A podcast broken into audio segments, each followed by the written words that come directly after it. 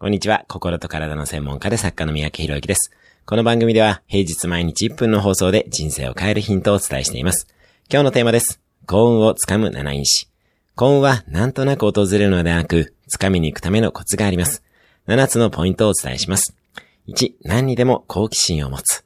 2、もう一歩の行動力。3、日々の行動に小さな変化をつける。4、何事もポジティブに考える。事実ではなく、物の見方があるだけです。5、心身の健康。運を動かすのが運動です。6、偶然の意味を探る。すべての出来事の意味を考えます。7、誰かのための行動。与えたものは必ず帰ってきます。ぜひ、この7つを意識してみてください。今日のおすすめ1分アクションです。毎日やっている行動のやり方を変えてみる。今日も素敵な一日を登録、シェアなどいただけると嬉しいです。それではまた次回。